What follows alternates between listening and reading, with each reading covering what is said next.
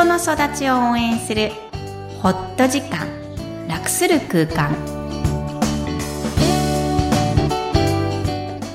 皆さんこんにちは。声ラボの岡田です。皆さんこんにちは。臨床心理士のみきこです。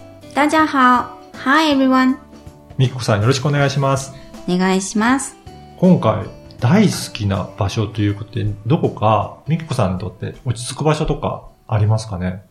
はいアメリカなんですけどあ、アメリカなんですか？小さい時に遊んでいたガーデン？うん。ヤードかな、うんえっ、と、アパートのみんなが使えるお庭？うん。まあ山とかあるので、うんうんお庭って感じではないんですけど、そこに岩があるんですね。はでその岩に座るのが大好きい。で、は今年も行ってきました。夏日ですけどね。で、やっぱりそこで座ると、座ってきました。すごく落ち着くんですか？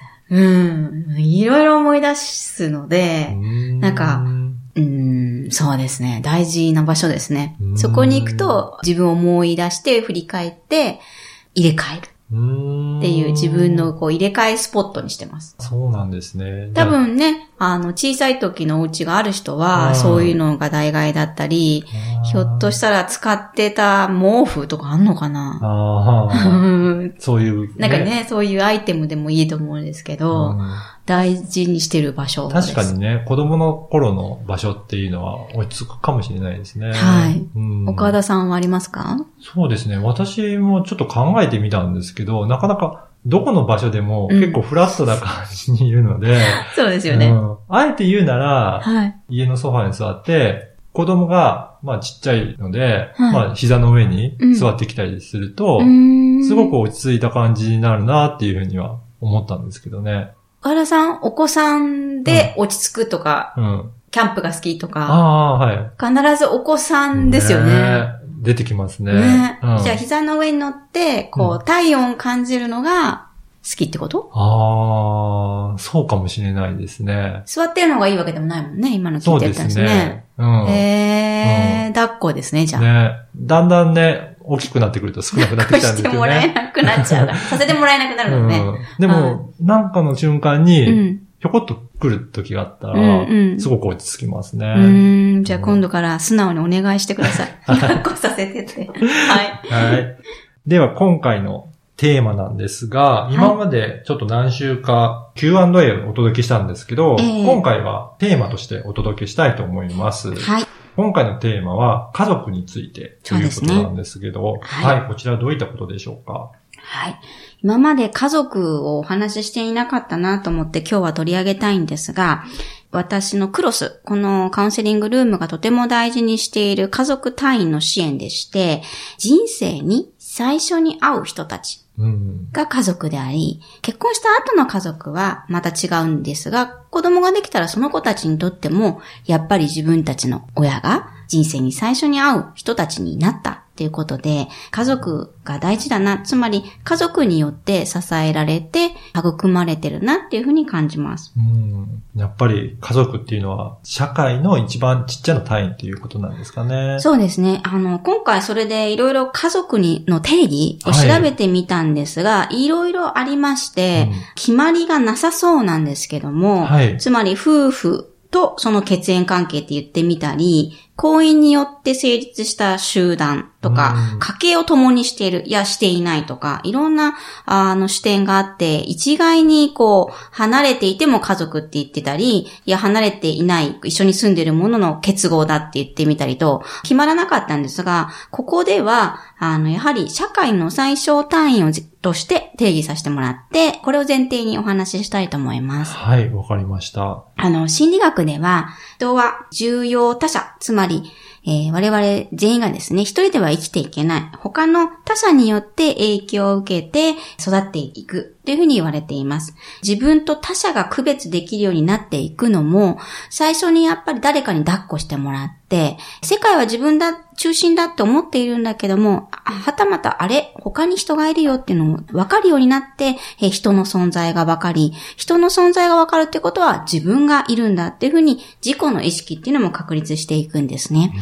したがって、誰かの世話を受けて人は間違いなく育っていくので、それと一緒に感情も誰かの反射、誰かの感情によって自分の感情もますます育っていけるっていうのが人の成長です。うんやっぱり人の行動とか感情とかを見て、自分も、あ、こういったものなのって理解していくっていうことなんですかね。そうですよね。うん。人、特に子供は模倣して、うん。真似して育っていくと言われていまして、逆に真似したくない感情うん。っていうのもある意味育ってい、その人によって育っていくんですね。うん。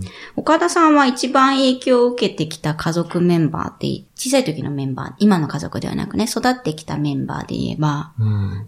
誰に当たりますか？まあみんなかもしれないけど、うん父が大きいのかなと思いますね。そうですかはい。お父さん、簡単にどんな人でした？簡単に、かなり自分、自由に生きてる感じで、うんうん。自分自身でやりたいこともはっきりしてるので、うんあ、こういった生き方あるんだなっていうような、なんか手本になる。手本なんですうね。んじゃあいい事例ですよね。そうですねう。ーん。じゃあ結構じゃあ岡田さんが自由ならもう、そのお父さんのおかげ。あの、すごく影響あるかと思いますね。うーん。いいですよね。はいぜひね、お会いしたい感じのお父さんなんですけど。ぜひぜ自分が生まれた家族を皆さんどう思っていますかっていうのが今日はストレートに投げたいと思います。いい人もいれば悪い人もいると思うんですね。それは千差万別で、それも良くも悪くもないと思うんです。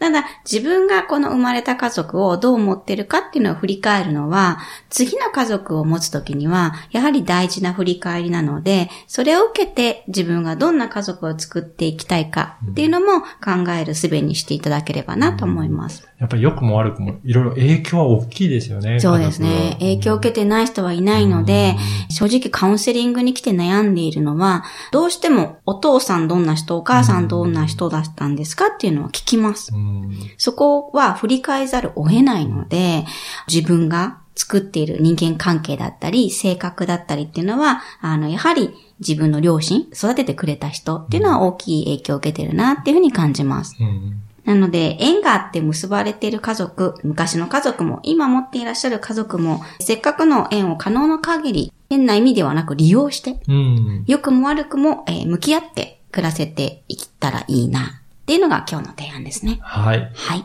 それでは本日のポイントをお願いいたします。はい。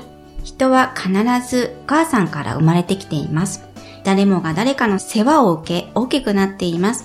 そして一人で生きていける人は誰一人いません。えーせっかく出会った家族に感謝ができて、ついでに自分も好きになれたらいいですよね。今日も一日よく頑張りました。この番組ではお悩みや質問を受け付けています。育ちネット多文化で検索してホームページからお問い合わせください。みきこさんありがとうございました。ありがとうございました。